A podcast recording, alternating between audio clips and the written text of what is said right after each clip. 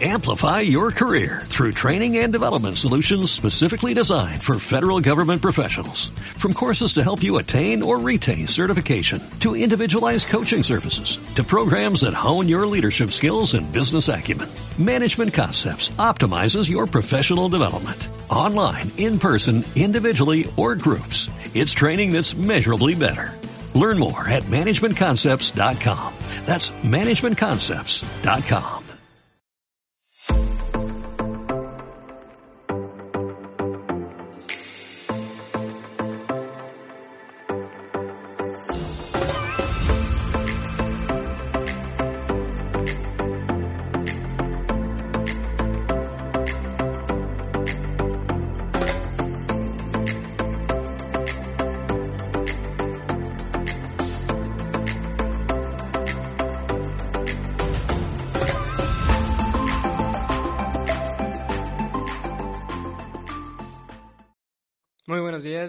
bienvenidos al programa Contigo de la Iglesia Bautista Príncipe de Paz. Soy Isaac López y esta mañana estoy muy feliz de estar aquí para compartir un poco de la palabra de Dios. Eh, Estoy aquí con Esteban Martínez, ¿cómo estás? ¿Qué tal, Isaac? Muy bien, ¿y tú? Bendecido. Igual, todo bien. Oye, pues ¿cómo se llama el tema que vamos a platicar hoy? Pues sí, fíjate, vamos a, para honra y gloria de Dios, vamos a empezar con un tema muy interesante. Este, también como parte ahí de la, de la campaña de oración de los jóvenes del grupo Surisadai. Bueno, vamos a encabezar este tema muy interesante y ¿por qué interesante? Porque bueno, este tema también lo va a compartir este, estos dos foráneos, ¿no? Entonces, este título, este tema, este se llama eh, Los planes del Dios foráneo, ¿no? Pero por ahí tenemos unos mensajes, ¿no? De, de las redes sociales, ¿verdad, Isaac? Así es, les recordamos pues que nos sigan en todas nuestras plataformas y redes sociales, en Facebook, YouTube, Spotify y en Apple Podcast. Por ahí para, para seguir eh, sintonizar estos, estos programas, estos programas de radio, estos, estos pequeñas devocionales. Y bueno, ¿qué tal si empezamos con una pequeña oración Sí. para, para, para que Dios nos guíe en este, en este tema? ¿va? Lloro. Hermano, hermana, ¿puede orar con nosotros también? Ah, bendito Padre en Dios, te doy muchas gracias, Padre, por permitirnos eh, tener la oportunidad de compartir tu palabra. Muchas gracias, Padre, por darnos todas las oportunidades y todos los medios para, para expandir el reino de Dios en la tierra, Padre. Y te doy muchas gracias, Padre, porque me permites conocer esta, esta familia abundante tuya aquí en, en la iglesia Príncipe de Paz. Te doy gracias por la vida de Isaac y te doy gracias también por la vida de Memo, que nos ayuda aquí en, en Tras Bambalinas, Padre. Te doy muchas gracias y eh, prepara nuestros corazones para recibir tu palabra. En el nombre de tu Hijo Cristo Jesús. Amén. Amén. Y pues bueno, para empezar, Isaac, por ahí, platícame un poco de ti. Vamos a empezar aquí un poquito de, de introducción. Como ya mencionamos, este, ambos somos foráneos y el tema de hoy tiene que ver con eso, con los planes del Dios foráneo. ¿no? Entonces, a ver, platícame un poquito de ti, Isaac. Claro que sí. Pues bueno, yo vengo de la Ciudad de México. En realidad soy del Estado de México, pero yo me considero más chilango que otra cosa, la verdad. Que me gusta mucho la Ciudad de México. De allá es mi familia también. Y pues acabo de venir aquí a Monterrey apenas este semestre. Llevo pues dos meses aquí. Me vine a estudiar en el, en el TEC de Monterrey. Pues estudio ingeniería física. Y pues también estoy eh, viviendo aquí en IUPP. Aquí cerquita. Eres vecino. Sí, Oye, ¿y, pero qué parte, de qué parte del Estado de México eres? de Catepec. Ecatepec. Sí. ¿Está, ¿Está potente ahí o...? Pues la verdad siento que está más potente en algunos lugares de acá del norte, pero sí está Ah, potente. Tu familia también es de ahí. Sí. Ah, Y por mucho tiempo tus papás también. Sí, pues llevo en toda mi corta vida ahí. Pues está muy bien. Ajá. Y bueno, te comparto también un poquito de mí. Este, en parte soy de aquí. Fíjate que la familia de mi papá es de aquí de Monterrey. Por aquí Ajá. tengo unos tíos, hermanos de, mis, de mi papá. Pero la, la mayor parte de mi familia vive allá en Guadalajara. Ya. De por parte de mi mamá. Mi mamá tiene pues una familia muy grande, ¿no? Mis primos, este, tengo muchos tíos allá en Guadalajara. Y pues bueno, yo nací allá. ¿No? Yo nací allá, pasé quizás uno o dos años allá en Guadalajara, de bebé. Y bueno, papá consiguió una oportunidad laboral en la frontera, acá en Nuevo Laredo, en Tamaulipas. Entonces prácticamente soy, soy de Nuevo Laredo, ¿no? de, de Tamaulipas. Comparto mucha, mucho esa, esa cultura del noreste. Ajá. Por lo mismo, pues no soy tanto del sur, no tengo ese acento del sur, pues toda la vida he vivido acá en Tamaulipas.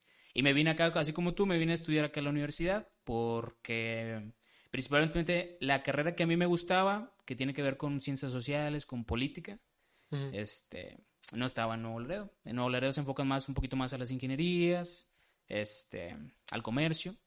Y en parte me interesa eso, sin embargo, también quería darle un poquito ahí al, a los estudios sociales. Entonces, este, gracias a Dios ya estoy por terminar mis estudios en la Universidad Autónoma de Nuevo León en Relaciones Internacionales. Entonces, pues estamos aplicando también ahí los conocimientos para, para este estudio que le traemos, Excelente. hermano, hermana. Entonces, este estudio social, ¿verdad? Sí. Entonces, pues, pues, justamente vamos a hablar de la situación social de acá en Monterrey, ¿no? En, en relación a los foráneos. Entonces, ¿qué nos puedes platicar de eso? Pues sí, platicando un poquito así de nosotros, hermano, hermana, pues se da cuenta que es interesante cómo, bueno, al menos en este programa estamos este, siendo guiados aquí por, por gente extranjera, de al menos de Nuevo León, de Monterrey. Entonces, bueno, para ti, Isaac, ¿qué consideras que es un foráneo? Pues alguien que sale de su estado de origen, ¿no? se va, se muda hacia otro lugar a trabajar o a estudiar. Pues en nuestro caso fue a estudiar, ¿no? Pero pues sí, hay mucha gente que se va a buscar oportunidades de trabajo en otros lugares, ¿no? Sí, incluso ya sea, eh, por ejemplo, eh, me identifico con las personas que a lo mejor y no empiezan de cero. Yo no empecé de cero aquí en Monterrey, porque bueno, tengo, tengo el privilegio de tener aquí familiares.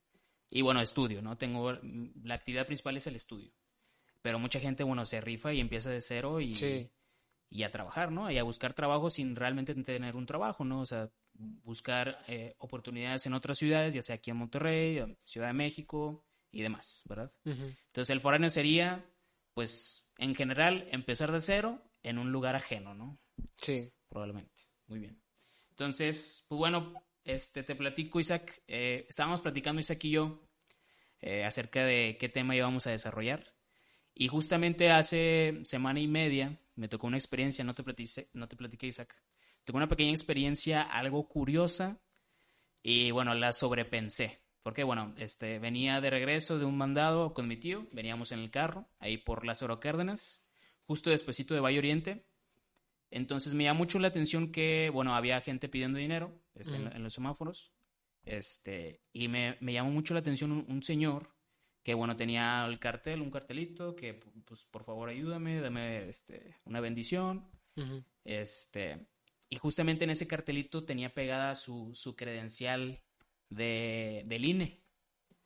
Tenía pegada la credencial del INE y también la credencial de conducir de Nuevo León. Entonces, su pequeño discurso de, este señor era, este, dame una ayuda, por favor, yo soy de aquí de Monterrey. Mm. Entonces, justo despuesito, creo que por ahí también se juntan mucho los camiones que dejan este, migrantes ya sea de Centroamérica o del Caribe, por ahí cerquita se juntan muchos camiones, por ahí por la Mazda de Valle Oriente, ahí de repente hay, este, como que es un centro de, pues no voy a decir que de acopio, pero de repente hay muchos camiones con, con, gente que, que, está pidiendo ayuda, ¿no? O, como que el gobierno lo, lo usa como punto de reunión. Ya. Entonces me llamó mucho la atención y lo sobrepensé, ¿no? Como, ay, o sea, incluso, no sé cómo decirlo, pues, o sea, utilizamos esa, esa herramienta de el orgullo geográfico, ¿no? De, oye, me tienes que ayudar porque yo soy de tu tierra, oye, yo soy de Monterrey, entonces, pues, ayúdame, por favor, ¿no? Entonces, ¿tú qué piensas acerca de eso? sí, pues está bastante curioso, o sea, que tenga, se vea en la necesidad como de decir, yo soy de Monterrey, ¿no? No soy, no soy de estos, de, bueno, de los, de los migrantes, que suena feo, ¿no? no. Pero pues lo hace por algo, ¿no? Yo creo que a lo mejor si, si no dijera eso, pues cree que a lo mejor no le van a dar ayuda, no sé. Exactamente. Entonces, por eso, hermano, hermana, vamos a, tocar ese pequeño tema, esos pequeños conceptos de la subestimación y el orgullo geográfico. Entonces, este, bueno, también compartirles unos pequeños datos. Por ahí también investigamos este, formalmente unos datos de, de los migrantes. Si usted, hermano, hermana, no cree que hay tantos foráneos acá en Monterrey, bueno, pues acá hicimos la investigación, hicimos la tarea. Sí, así es. Pues del último censo que hizo el INEGI en 2020, eh, se tiene el dato de que entre 2015 y 2020 llegaron 277.369 personas de otros estados a Nuevo León. Entonces sí es un gran número. Entonces, cerca de 280.000 personas llegaron acá en un lapso de cinco años. Este, sin contar los periodos anteriores, ¿verdad? Del 2010 al 2015 y demás. Y también complementando ese dato, hermano, hermana, eso es, eh, es migración nacional, ¿no? Es personas de otras partes del país que migran a Monterrey, sin contar las personas de otras nacionalidades. Entonces, complementando por ahí la, el dato de Isaac, tengo por acá que este, existen, hay 50 mil personas nacidas en otro país radicando aquí en, en, Nuevo León. Entonces ya de lleno llevamos 300 mil personas que llegaron en un lapso de cinco años, 300 mil personas, ¿no? Sí. bueno, con esto Nuevo León ocupa el tercer lugar a nivel nacional de migración interna. Entonces está Ciudad de México, Estado de México y luego está Nuevo León, el tercer estado que más recibe personas a nivel nacional, ¿verdad? En un lapso de, este, de este lustro, ¿no? De, estos cinco años. Entonces, pues bueno, también hicimos una pequeña investigación social, le compartí a Isaac. Isaac no, no conocía este, este concepto algo despectivo. Eh, existe esta, este orgullo en, en Monterrey, ¿no?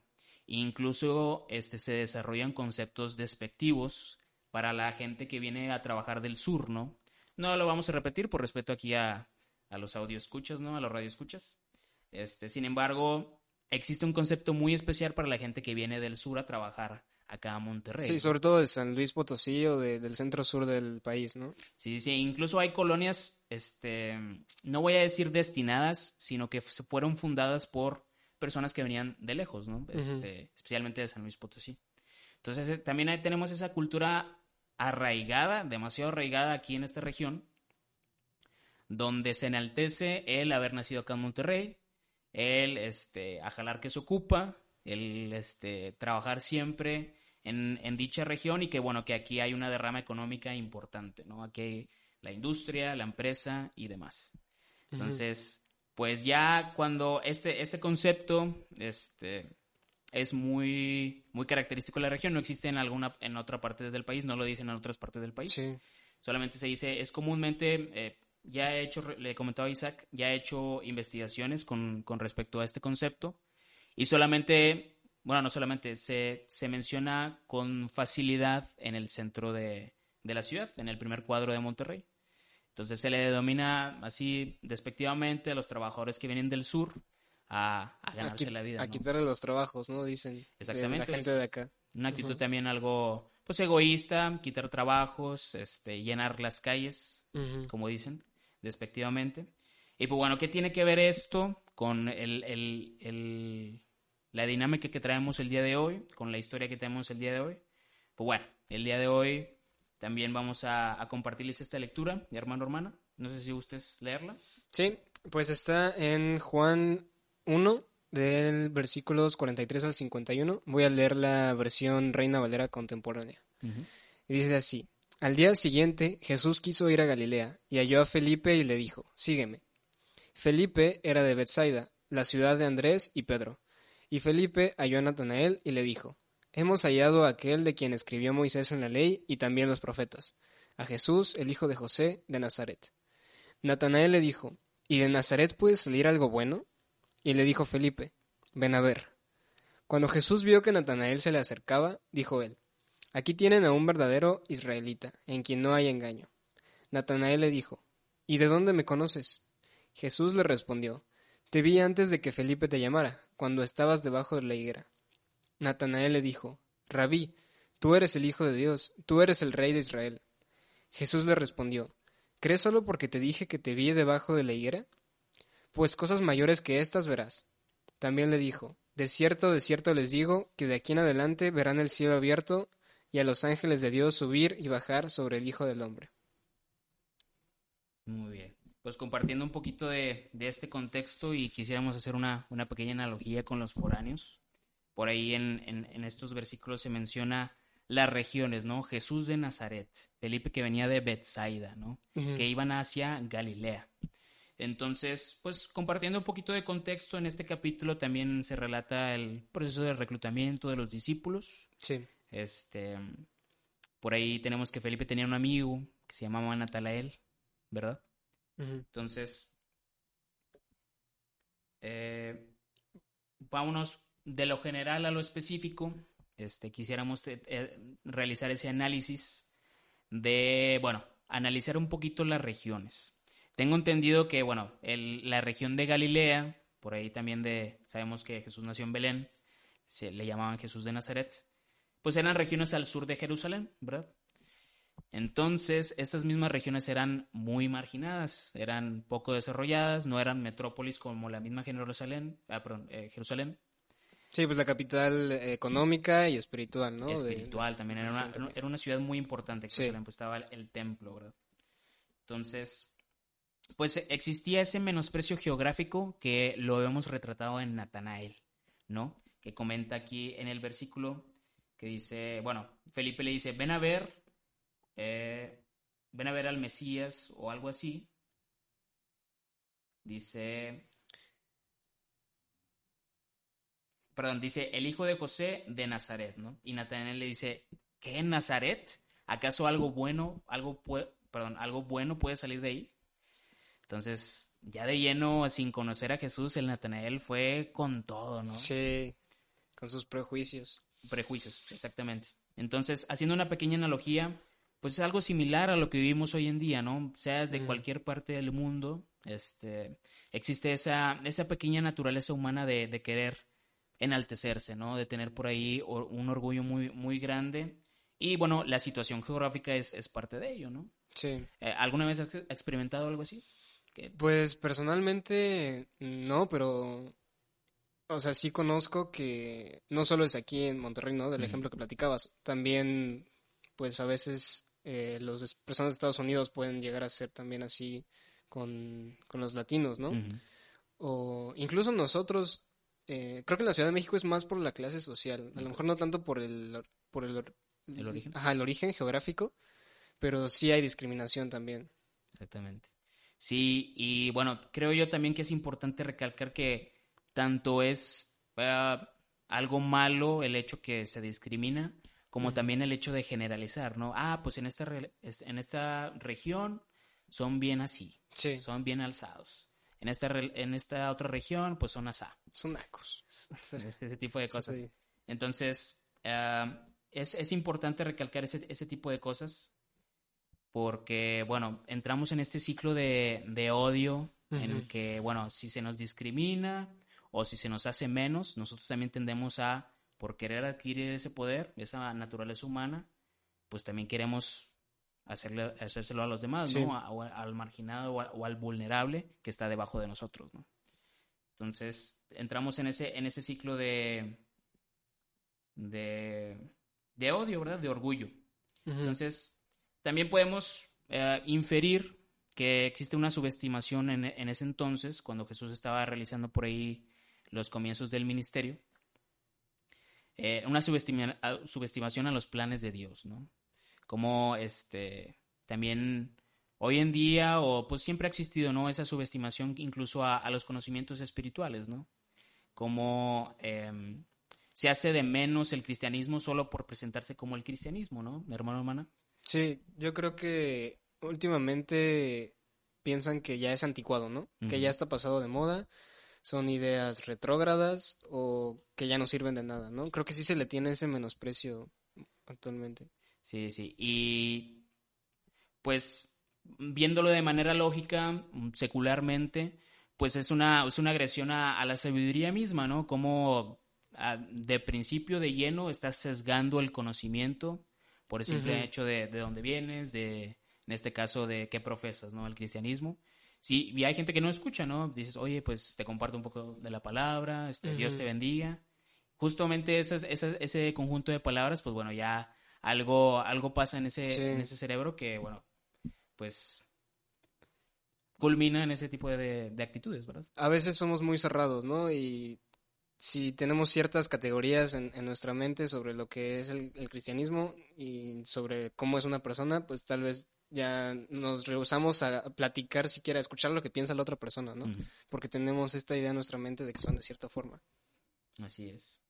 Entonces, pues, a fin de cuentas, caemos tanto, dijimos, en el ciclo del orgullo, del enojo y también en el ciclo de la ignorancia, ¿verdad? Sí. Por no, por no tener esa, esa curiosidad de, de, bueno, a ver, el cristianismo que, que tiene, tiene para aportar a, al mundo, ¿no? Ese plan que, que Dios tiene y que bueno, que a fin de, a, fin de cuentas trata de, de Jesús desde el Antiguo Testamento hasta el Nuevo Testamento.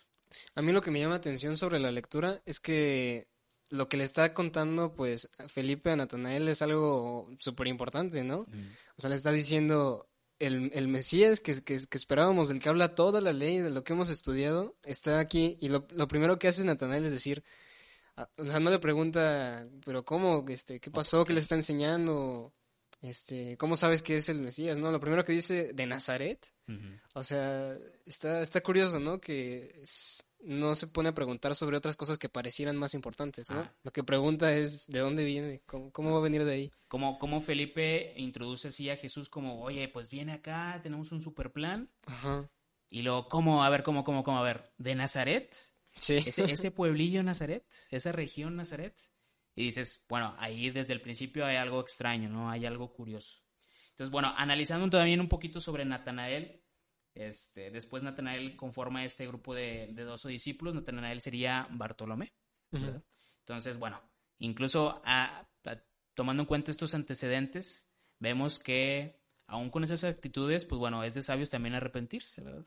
Sí. Entonces, conforma después el, el grupo de 12 discípulos bajo el nombre de Bartolomé.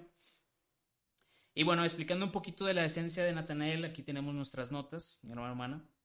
Este, también, así como analizamos el contexto social de Monterrey, también se puede analizar un poquito el contexto social de, de la época antigua, ¿no? Por ahí el Imperio Romano estaba arrasando con las tierras ahí del Oriente Medio, por ahí de, de Europa Occidental también y también con la cultura, ¿no? Por ahí el, Imperio Romano también daba, daba pie a, para unificar todo ese territorio grandote, pues hacer sincretismos con respecto a la religión, este, había un, choque de identidad, ¿verdad?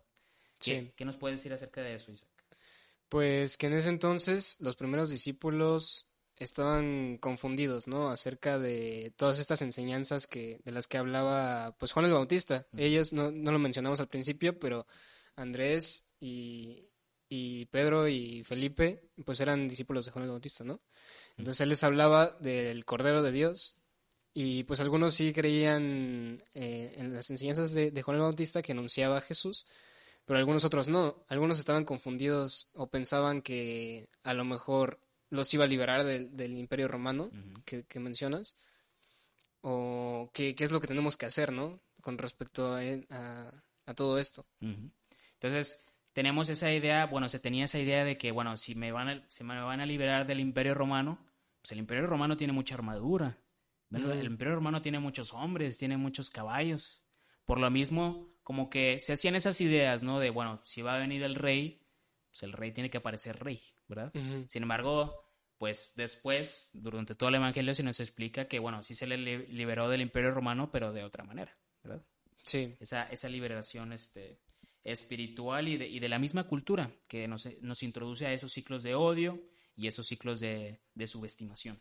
Y hablando de la cultura de, de, la subestimación específicamente en Israel, pues vemos en el Antiguo Testamento otras formas, ¿no? De, en la que se subestimaba a la gente. Una de ellas era que el primogénito era el que tenía la mayor importancia en la familia, ¿no? Entonces, los que no eran primogénitos, pues eran los, los subestimados, ¿no? Y otra forma eran las, las mujeres que no podían tener hijos. Se veía a aquellas familias con muchos hijos, pues con más bendición, ¿no? Y su nombre familiar estaba ya asegurado, ¿no? Si tenías muchos hijos. Entonces, pues las mujeres que no podían tener eran también menospreciadas. Entonces, existía esa estigmatización, ¿verdad? Esa, esa cultura de, de, los estereotipos, de si no eres el primogénito, entonces, pues no te va a ir tan bien, ¿verdad? No, vas no puedes tener hijos, pues ¿para qué viniste? Casi, casi. O sea, ¿para qué naciste si no puedes tener hijos, verdad? Entonces, existía, bueno, bajo la cultura de, de varios pueblos por ahí en, en, durante, que se relatan ahí en, en, el Antiguo Testamento. Y bueno, también es importante cómo, cómo Dios utiliza también ese tipo de sistemas, sistemas sociales, este, las culturas, hermano, hermana.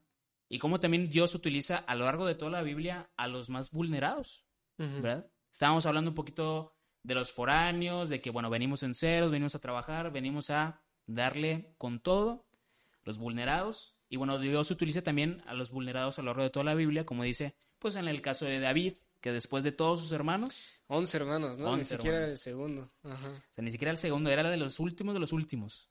Y lo utiliza para grandes cosas, ¿verdad? Por ahí también, este, pues Isaac, Sí. Isaac e Ismael, por ahí también tenemos esa historia. Este, hay muchas historias de personajes que no podían tener hijos y a través de, de, ese milagro, Sara, pues bueno, se, se empezaron a desarrollar todos los eventos de antiguos y nuevos testamentos, ¿verdad? De Jacob y Esaú también. Sí. Por medio de, de, las pruebas, pues también Dios se manifiesta. Entonces, pues tenemos ese, esas ideas bajo la historia, regresando un poquito a lo del Imperio Romano. Cuando las personas tenían esas ideas de, pues viene un rey con caballo y con ejército, pues Dios también nos enseña que nos tenemos que despojar de todas esas ideas terrenales adquiridas por generaciones, generaciones, con respecto a la cultura, con respecto a pues, sinergias sociales, dinámicas y demás, como fue lo del primogénito, lo de tener una descendencia grande a través de una hija mujer. este, claro, en su momento con un propósito. Este, y bueno, también esas se trasladan a otras culturas que te gustan. Pues, ah, pues también hablábamos de acerca de de los estereotipos, ¿verdad? como, como despojándonos de esas ideas con respecto a la liberación de que Jesús viene con un ejército, pues encontramos un tesoro más grande, ¿verdad? Sí. En este caso, la liberación espiritual. Y algo, algo curioso de, de, Natanael y del pasaje es lo que dice después sobre la higuera, ¿no? Eh, que dice, em, o sea, ya después de que, dice, que piensa que de Nazaret no puede venir nada bueno, Jesús le dice, oh, vamos al pasaje, de mm, que lo conoce, te vi antes de que Felipe te llamara, cuando estabas debajo de la higuera. Y luego, luego Natanael dice, ya cree, ¿no? Que sí es el Hijo de Dios, que es el Rey de Israel. Sí, primero que le dice, oye, pues tú eres un, un israelita bueno, bien hecho, algo así, ¿no? Dice, aquí tienen a un verdadero israelita en quien no hay engaño. Se sorprendió el, el Natanael, dijo, qué raro, oye, ¿tú de dónde me conoces? Y bueno, le dice, bueno, te vi desde que antes, te, antes de que Felipe te presentó conmigo, te vi allá por la higuera. Por ahí hicimos una, también una investigación, nos basamos en ciertos relatos de, de un libro llamado Encuentros con Jesús. este, este libro relata pues las enseñanzas que Jesús nos, nos brinda a través de, de, sus encuentros, en este caso su encuentro con Natanael. Y decía que el autor Timothy Keller, este, por ahí desarrollaba que, pues bueno, a ver. Era muy eh, probable que era algo muy íntimo, ¿no? De Natanael. muy íntimo, que, que, daba a entender cosas muy personales de Natanael y también la forma en que está escrito ese, ese relato es testimonial, porque no, no se explica qué pasó en la higuera, no se explica cómo lo vio Jesús o la situación de la higuera, dónde estaba ubicado Natanael, abajo, arriba, izquierda, derecha, no se relata, sin embargo, este, este pequeño pasaje es como un testimonio escrito de, oh, pasó esto y esto y esto, Jesús le dijo esto y esto y esto, este, porque nos explica. Si fuera, no sé, quizás un libro de una novela, pues si introduces datos sin explicarlos, está raro. Pues está raro porque la, la historia no avanza. Entonces está, está curioso ese, ese testimonial y bueno, este, ese, ese ese relato, ese, ese desarrollo del, de los versículos. Sí, entonces ya vemos aquí como dos problemas que tiene Natanael, ¿no? Primero está orgulloso y no quiere saber nada, o bueno, parece que, no quiere saber nada de, esto, y después como que cree muy rápido, ¿no? Cree muy rápido. se cambia de bando muy rápido. Sí, se cambia de bando. Y Jesús también parece que, parece que lo reprendiera, ¿no? Dice... Eh, ay, lo perdí, perdón. ¿Crees solo porque te dije que te vi debajo de la higuera? Entonces, pues a lo mejor a veces también tenemos ese, esa tendencia, ¿no? A, a creer nada más por ciertas cosas que parecen bonitas o que satisfacen ciertas necesidades. Incluso es llevarnos, llevarnos por la corriente. También. ¿Verdad? Por la, por la. Pues sí, por esas dinámicas sociales, de repente se nos demuestra algo y este después Jesús. Muy interesante que Jesús también nos invita a pensar. Después dice, pues cosas mayores que estas verás. De cierto, de cierto les digo, de aquí en adelante verán el cielo abierto y a los ángeles de Dios subir y bajar sobre el Hijo del Hombre. Entonces, aquí está curioso la respuesta de Jesús. ¿Por qué? Bueno, porque le, le, le hace la pregunta, oye, ¿a poco tú crees eso solamente porque te dije que estás, estabas en la higuera? Entonces, por ahí es, también es interesante la respuesta de Jesús porque, como dije, pues lo invita a pensar, oye, ¿a poco nada más por eso? O sea, respalda tu argumento o por qué estás diciendo ese tipo de cosas. Algo muy interesante y parte de lo que estábamos comentando al principio de la sabiduría. O sea, creo esto con respecto a qué, a causa de qué, o sea, investigar y demás cosas. Sí, por un lado tenemos que tener la, la humildad para eh, querer aceptar ideas distintas a las que tenemos a nuestra cabeza de inicio, pero por otro también, pues tenemos que ser críticos, ¿no? Y bueno, en el caso del cristianismo creemos por fe, ¿no? No es que tengamos, no es que creamos eh, porque tengamos argumentos, pero sí los hay. Sí hay argumentos muy buenos para creer en el cristianismo, aunque al final es por fe. Y pues sí, como dices, eh, nos, Jesús nos invita a pensar, no que creamos con una fe ciega, ¿no? Exactamente. O, adquirida por la cultura. Exactamente. O por sí, mejor dicho. estructuras sociales. Y también, sí es cierto que Jesús lo reprende, pero también le, como que le soba un poquito, ¿no? Después dice que, pues cosas mayores que estas verás. Siento yo que, eh, poniéndonos en los zapatos ahí también de los discípulos, pues también venían de, como lo comentamos, de situaciones difíciles, en este caso, bajo el imperio romano.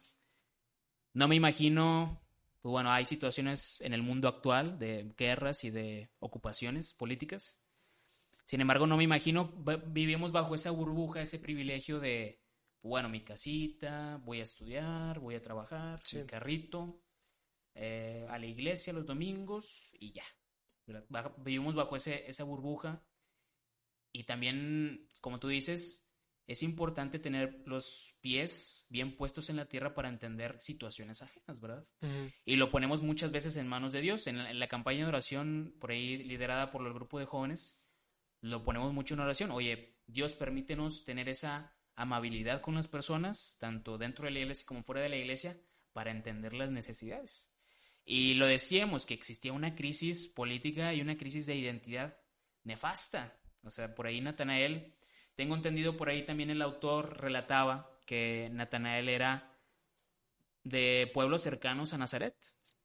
Entonces también no era muy de Jerusalén o de una metrópoli, era también de pueblos de Galilea, de, Galilea, de la región de Galilea, de pues una región muy cercana a Nazaret, ¿verdad? Que estaba pues, aledaña, ¿no? Cerca, próxima. Y pues bueno, entramos otra vez a esa explicación del ciclo del odio, del ciclo del orgullo, el ciclo del marginado, que el, marginado vive oprimido y busca la oportunidad para subir esa escalerita para poder oprimir a, los demás. Sin embargo, Dios propone esta alternativa de cosas mayores verán y a través de su ministerio. Sí, otra cosa que mencionaba el autor que a mí me gustó mucho es que el cristianismo y Jesús siempre superan nuestras expectativas, ¿no? A lo mejor vamos eh, con una cierta idea eh, de que de lo que es el cristianismo, en que Dios es Dios es amor, todas estas cosas que, nos cuentan, ¿no? Que parecen bonitas y que sí son ciertas, ¿no? Pero aún más que eso eh, es el cristianismo, ¿no? Y cada vez que te vas acercando más a Dios, siempre supera nuestras expectativas. Entonces también como que le está diciendo esto a, a Natanael, ¿no? De, espérate, vas a ver algo que ni siquiera te imaginas. no has visto nada. Exacto. Y, y otra, está muy interesante porque volvemos a lo mismo, todo se conecta. Bajo esos mismos ideales que nosotros tenemos, como tú dices, ay, pues qué bonito el cristianismo, nos saludamos y vamos a la iglesia y ya. Sin embargo, como nos dice aquí, vamos a ver cosas mayores y es importante entender, creo yo, que Jesús no es un bien al consumidor. Jesús no es marketing, Jesús no, no, no intenta agradar ese, ese tipo de, cuestiones de nuestros ideales, ¿no? De que, bueno, pues voy a la iglesia, soy bueno, le caigo bien a todos, monedita de oro, este, y bajo esos mismos ideales que nosotros creemos entender el cristianismo, ¿no? Que el cristianismo me ayuda a mí, ¿verdad? Y somos el centro del cristianismo, ¿no? Yo, este, eh, la iglesia tiene muchas promesas para mí, sin embargo, este le da otro, esta, esta historia también le da otro enfoque, ¿no? A pesar de todas esas circunstancias, bueno, bajo el, el, imperio romano, el régimen romano, pues Jesús le da una alternativa a Natanael. Oye, sí, pero cosas más importantes vendrán, sí. cosas mayores vendrán. Finalmente Jesús es el centro, ¿no? Ah, exactamente. Y ahorita que me estabas platicando esto, me acordé de una analogía que leí en otro libro, que se llama Mero Cristianismo, de, de C.S. Lewis, en el que habla de... Me parece que él la tomó de otro autor, pero habla de que a veces nosotros pensamos que Jesús eh, viene a nuestra casa, imagínate que tú eres una casa, y que va a arreglar pues las cosas más visibles, ¿no? Eh, a lo mejor tienes una fuga de agua por ahí, una fuga de gas que es importante arreglar, ¿no? Y que es visible, una ventana rota o algo. Pero conforme va pasando el tiempo te das cuenta de que empieza a destruir todo, ¿no? Imagínate que, que es un obrero que empieza a destruir todo y tú dices, ¿qué está pasando, no?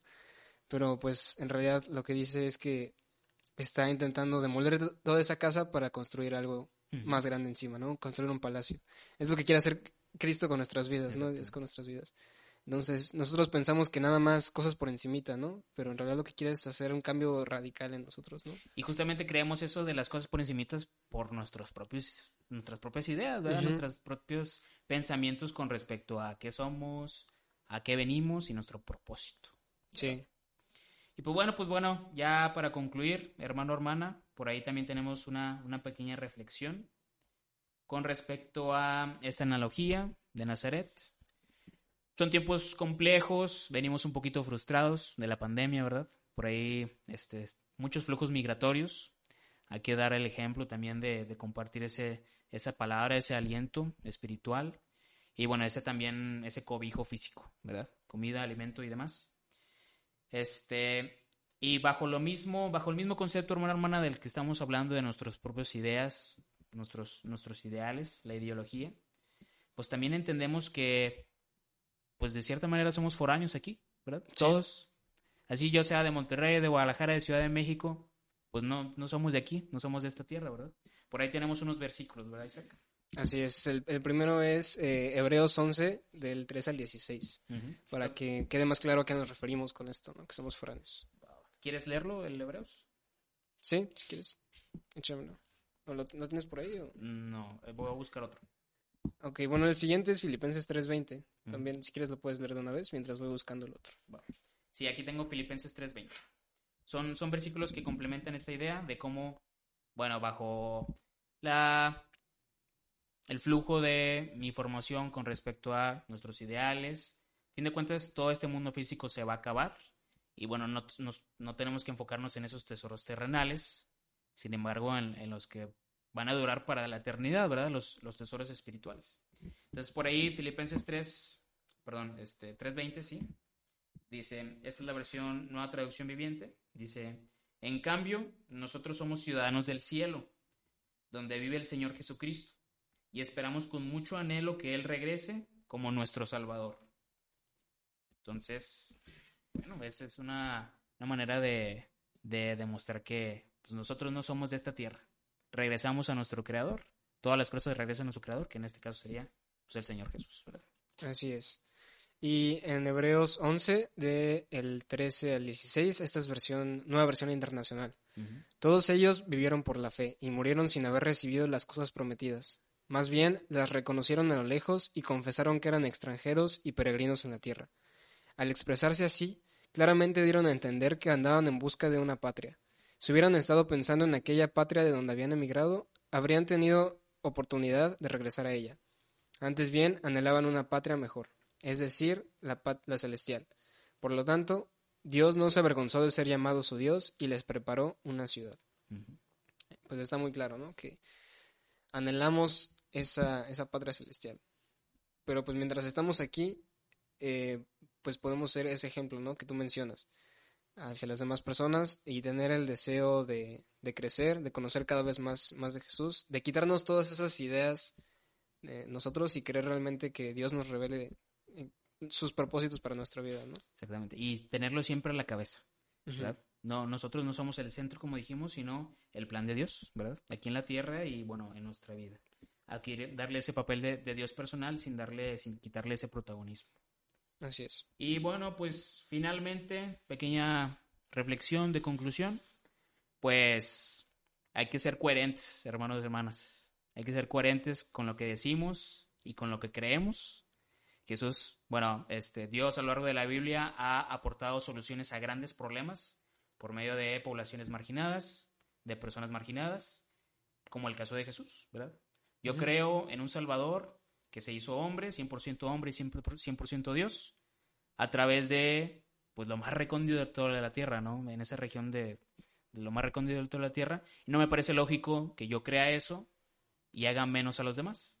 Justamente, no sé, como la historia de, del, del señor que le debía tantos talentos al rey y no perdonaba a los que estaban debajo de él. Siento yo que es, es, es importante recalcar esa, esa, esa pequeña comparación y bueno, así, así lo entiendo, ¿verdad? Muy bien. Última, última reflexión. Pues yo como en lo que me quedo es que pues Dios puede utilizar a lo menospreciado, ¿no? Y exaltarlo, así como pues Cristo se humilló, bueno, Dios este, se despojó de sí mismo, ¿no? Y se humilló y fue exaltado hasta lo sumo, pues si nosotros nos dejamos usar y somos humildes, eh, pues también podemos ser, y- y ser de bendición a los demás, ¿no? Y eh, llegar a esa patria celestial que es más allá de lo que imaginamos. Porque bueno, pues cosas mayores van a venir, ¿verdad? Así es. Entonces, pues bueno, si quieres hacer una pequeña oración ya para despedirnos y dar el mensaje final. ¿va? Sí. Dios, te damos gracias por este tiempo que pudimos estar aprendiendo de ti, platicando y eh, escuchando tu voz acerca de quién eres tú y cuáles son tus planes para nosotros, Señor. Permite que podamos ser eh, coherentes con, con lo que creemos acerca de ti, que podamos aprender cada vez más de ti y anhelar eh, esa sabiduría que solo tú nos puedes dar. Te pedimos que te quedes con nosotros y que bendigas a tu iglesia. En el nombre de Jesús, amén. Amén. Pues bueno, hermano, hermana, muchas gracias, mi iglesia. Vamos empezando un poquito con estas reflexiones. Eh, durante estas semanas nos quisimos animar a, a compartir de la palabra. Disculpe los nervios, disculpe por ahí la mala selección de palabras. Sin embargo, bueno, para honra y gloria de Dios, ¿verdad? Eh, sigamos sintonizando este tipo de reflexiones por ahí en Spotify, en Facebook, en Apple Podcast y en YouTube, ¿verdad? Y por ahí también sintonizando los últimos días de la campaña de oración del grupo de Surizadai, de los jóvenes. Sigándonos motivándonos. Y pues bueno, gracias a Dios por su palabra. Y creo que sería todo, ¿verdad? Sí, ¿Sale? Que el Señor les bendiga. hasta luego.